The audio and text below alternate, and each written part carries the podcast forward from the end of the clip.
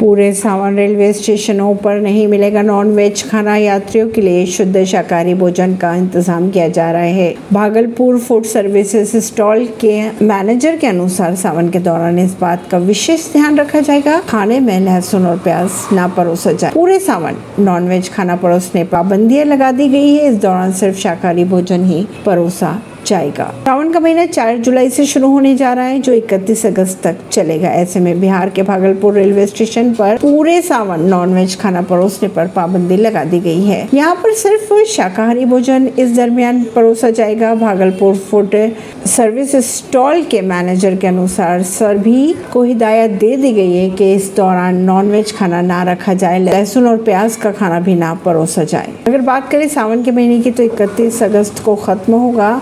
जिसमें आठ सोमवार आएँगे। ऐसे में सावन के व्रत के दौरान खान पान को लेकर यात्रियों को परेशानी न हो I R C T C विशेष ध्यान रख रहा है। ऐसी ही खबरों को जानने के लिए जुड़े रहिए जनता सरिश्ता पॉडकास्ट से। परमेश दिल्ली से।